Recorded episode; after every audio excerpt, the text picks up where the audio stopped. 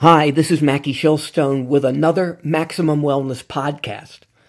My topic today is time restricted eating offers many beneficial health options. Unlike intermittent fasting, which is a dietary intervention that alternates between periods of abstaining from solid food intake, known as fasting, typically two to three days per week, time restricted eating, a derivative of this intermittent fasting provides a daily time period for food intake, which is typically 4 to 12 hours per day. The stark difference between the intermittent fasting and the time restricted eating is that the latter, the time restricted eating, has no calorie restrictions and affords a daily eating period called an eating window. The daily feeding period is considered to be from the start of the consumption of the first meal and extending to the completion of the last meal of the day.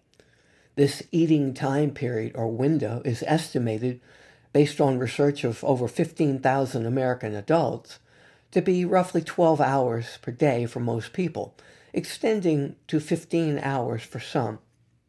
According to food timing, circadian rhythm, and what's called chrononutrition, a systematic review of time restricted eating's effect on human health, which appeared in the December 20th, uh, excuse me, the December 2020 issue of the online peer-reviewed journal Nutrients, quote, a recent systematic review and meta-analysis of 19 studies showed that time-restricted eating leads to weight loss and a reduction in fat mass with a preservation of fat-free mass, that's lean muscle tissue, and also has beneficial effects on cardiometabolic parameters such as blood pressure, fasting glucose concentrations, and cholesterol profiles. End quote. The study authors from the Department of General Medicine and Henry Warembourg Faculty of Medicine, that's the University of Lille in France, reviewed the international literature exploring the effects of time restricted eating on human health.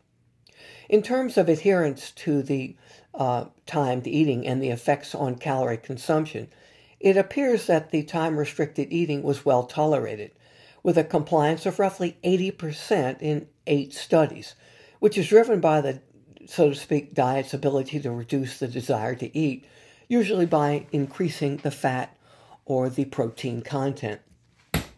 Now, from a metabolic perspective, the study authors cite research which supports the fact that time restricted eating may increase what's called adiponectin, and adiponect, that's, that's an, what's called an adipokine, of which the secretion increases during fasting, and which could produce a loss of fat mass by increasing energy expenditure. And activates a hormone which stimulates fat breakdown called lipolysis and insulin sensitivity. As it pertains to our circadian clock, the French reviewers state the circadian system represents all the physiological processes involved in a 24 hour cycle, such as sleep wake cycle, blood pressure, heart rate, hormone secretion, cognitive performance, and mood regulation. The system, comment the reviewers, is regulated by a number of environmental stimuli, such as food intake, the light exposure, and physical activity, with any di- disruption contributing to numerous conditions, one of which is obesity. Thus, note the reviewers, limiting the time of food consumption seems to readjust the food intake with the circadian clock. This is a fundamental principle of the chrononutrition, which is the study of the relationship between the circadian clocks and food intake, which suggests that meal timing affects metabolism.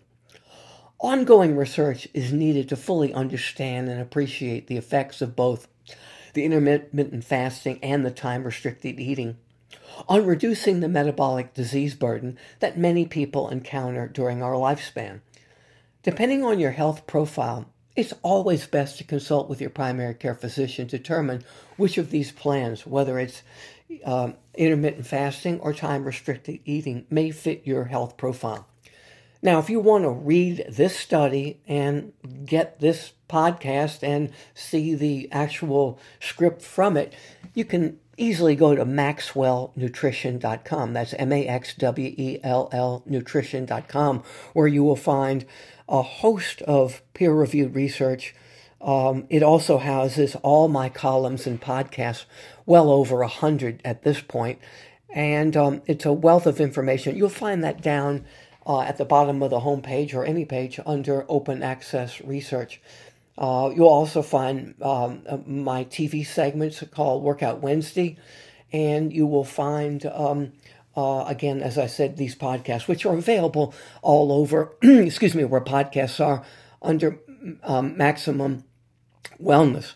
So you've got a lot to pick from at maxwellnutrition.com. Until next week, when I have another uh, uh, uh, a podcast, I'm Mackie Shilstone, wishing God to bless you and keep you safe, healthy, prosperous, and above all, um, healthy in this new age.